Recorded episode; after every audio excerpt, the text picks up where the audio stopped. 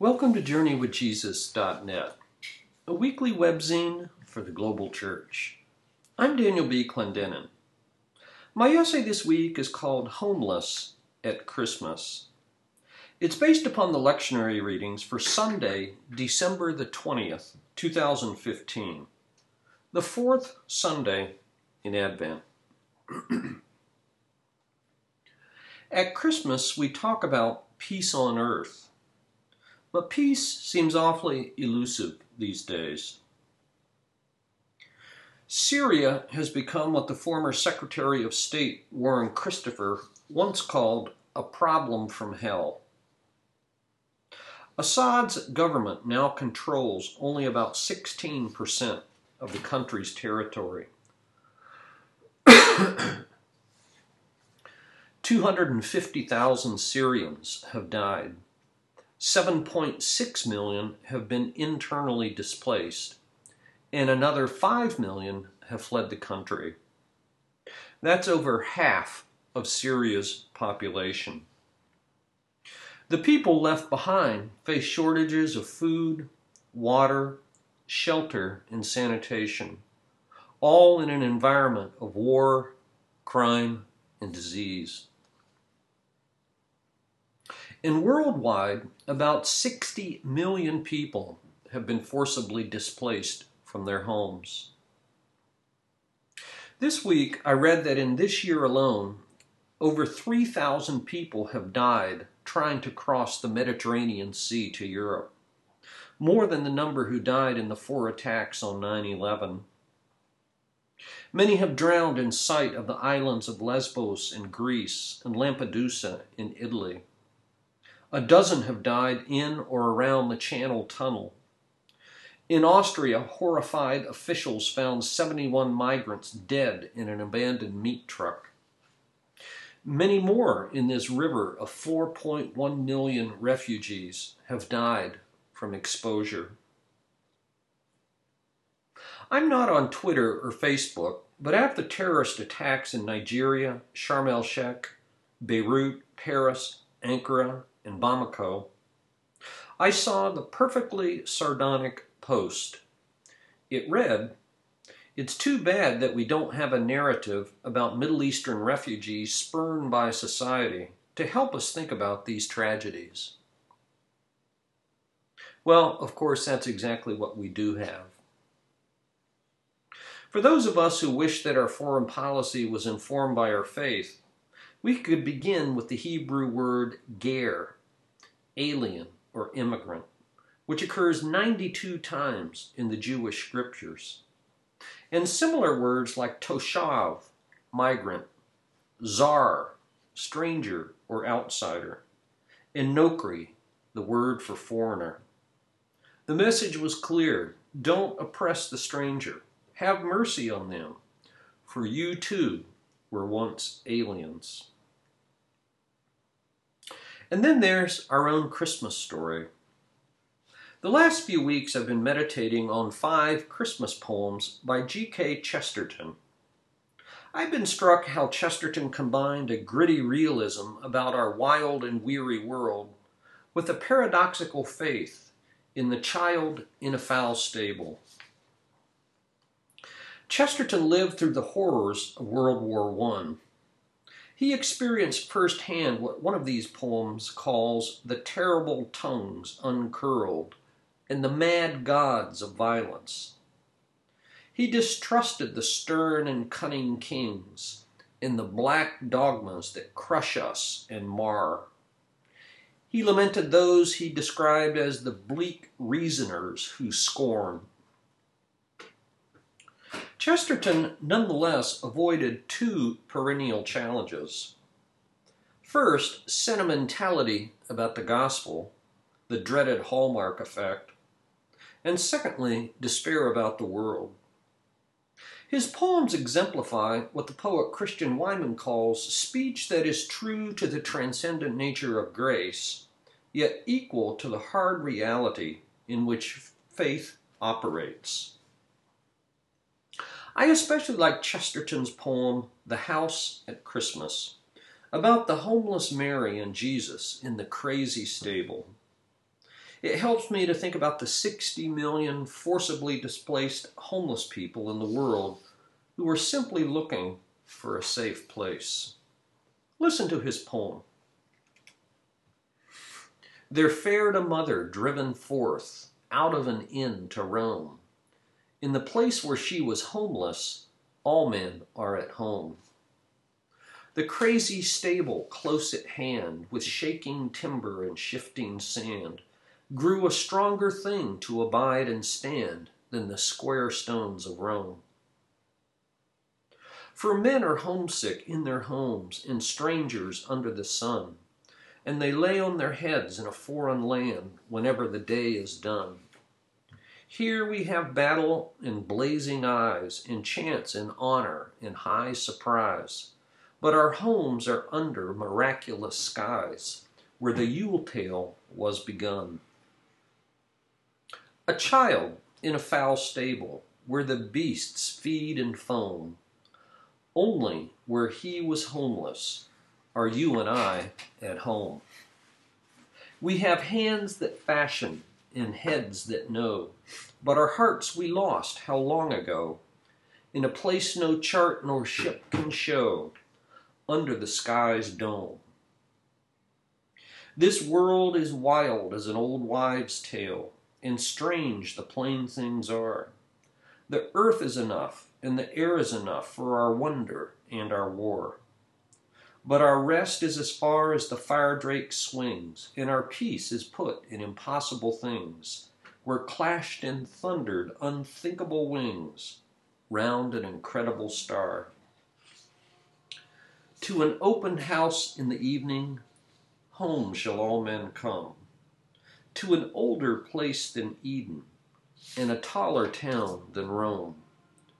To the end of the way of the wandering star, to the things that cannot be and that are, to the place where God was homeless and all men are at home.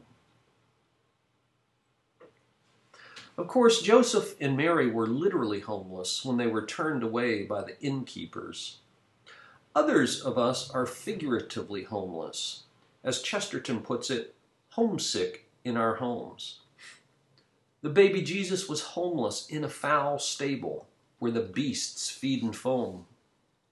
And even 30 years later, the peripatetic Son of Man still had, quote unquote, no place to lay his head. In this place where God was homeless, says Chesterton, all men are at home. Home is a place of safety, comfort, and provision, a place where we experience unconditional acceptance. In his poem, The Wise Men, Chesterton described it this way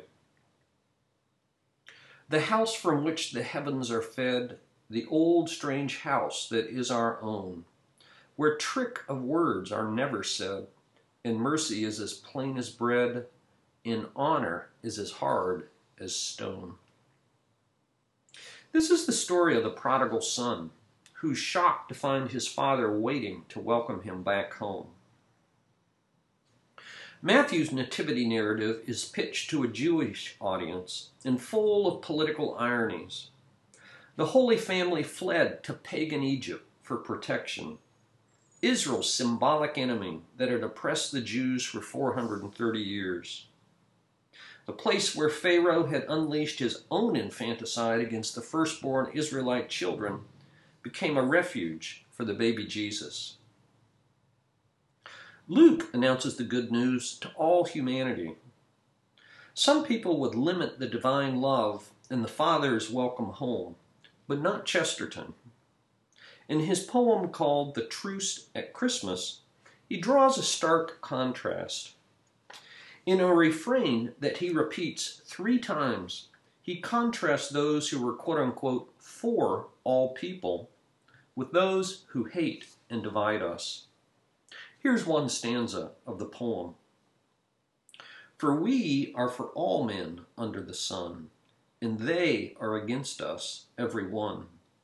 And the men that hate herd all together to pride and gold and the great white feather, and the thing that is graven in star and stone, that the men who love us are all alone.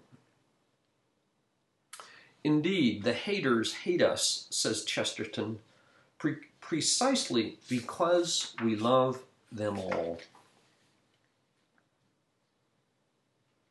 For the weekly Eucharist at my church, we leave our pews and gather around the altar.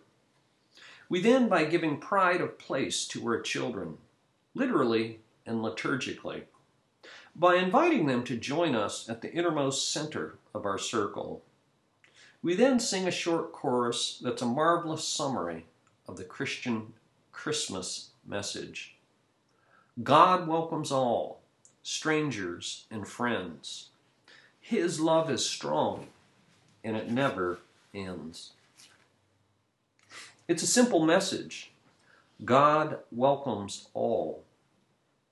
And so Chesterton writes in another poem So very simple is the road that we may stray from it. In fact, it's much too plain to say, says Chesterton, for those who prefer something subtle or sophisticated.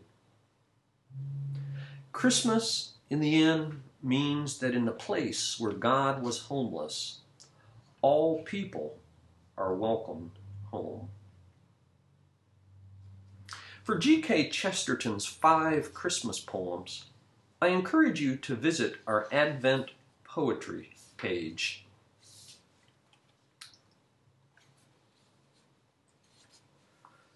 For books this week, we have a guest book review by physicist Brad Keister.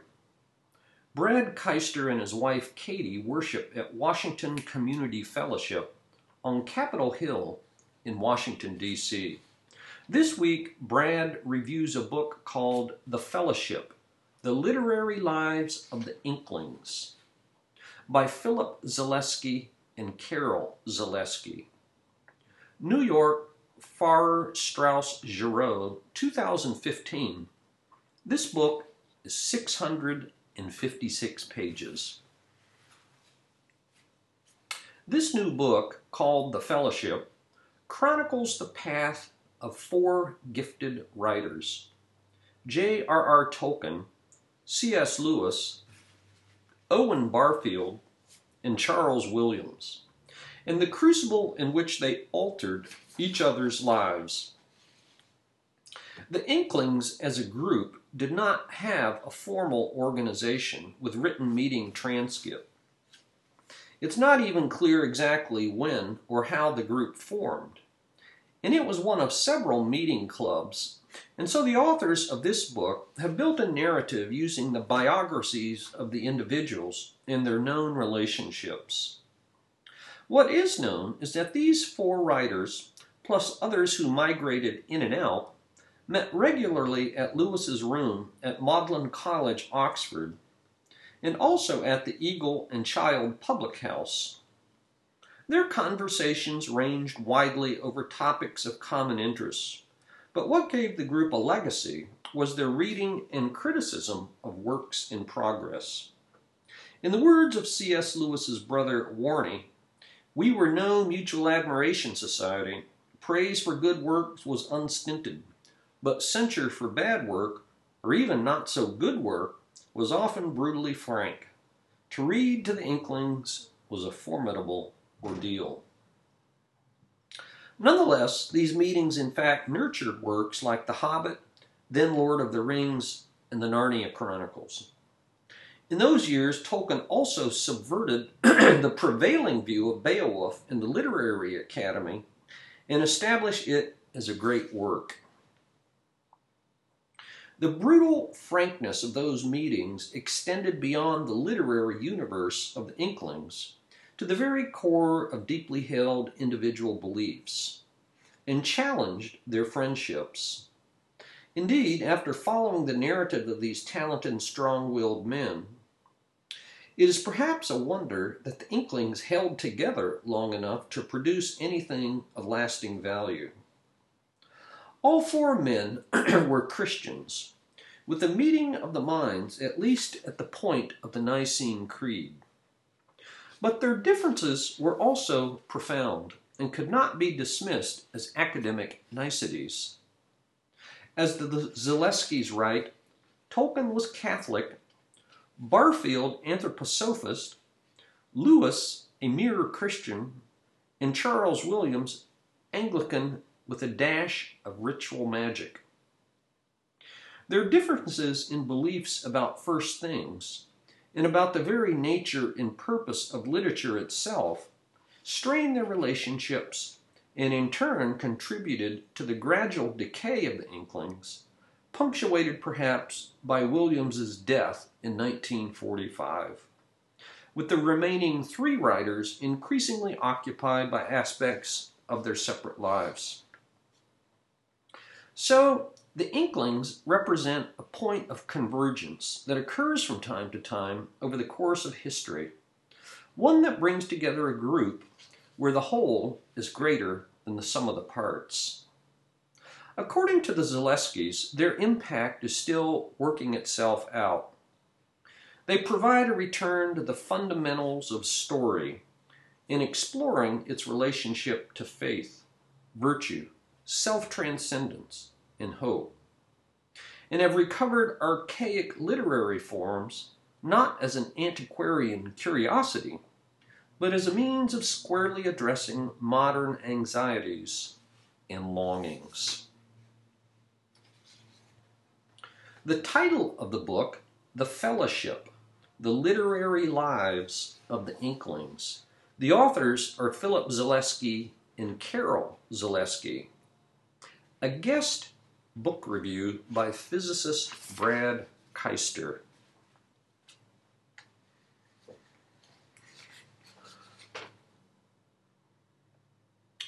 For films this week, I review a title, Don't Tell Anyone.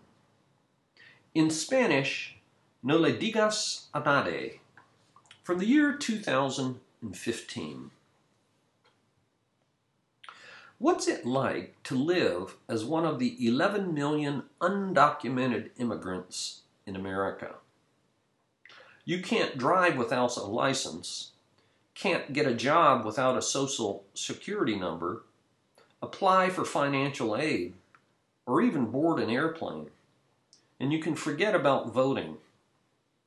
This PBS documentary, which aired in September of 2015, tells the story of one such person, Angie Rivera, who is now age 25.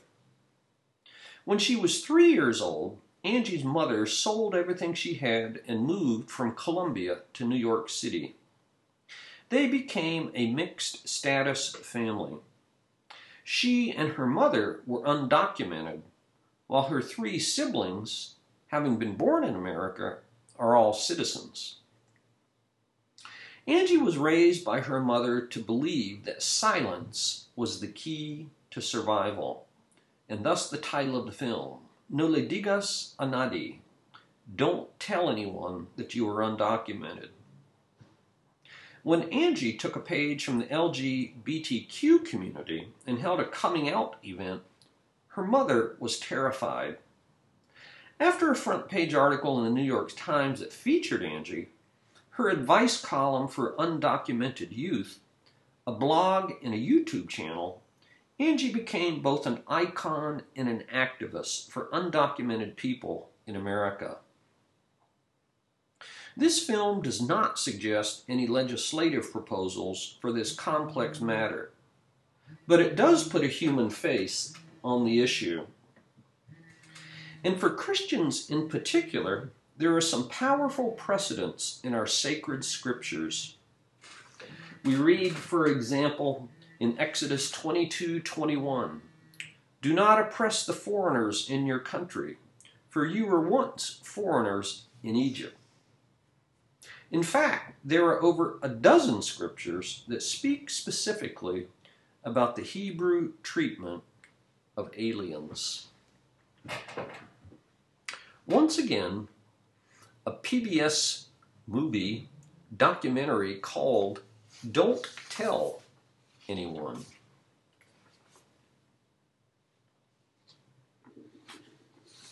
And finally, for poetry this week, we've posted a poem called Christmas by John Betjeman.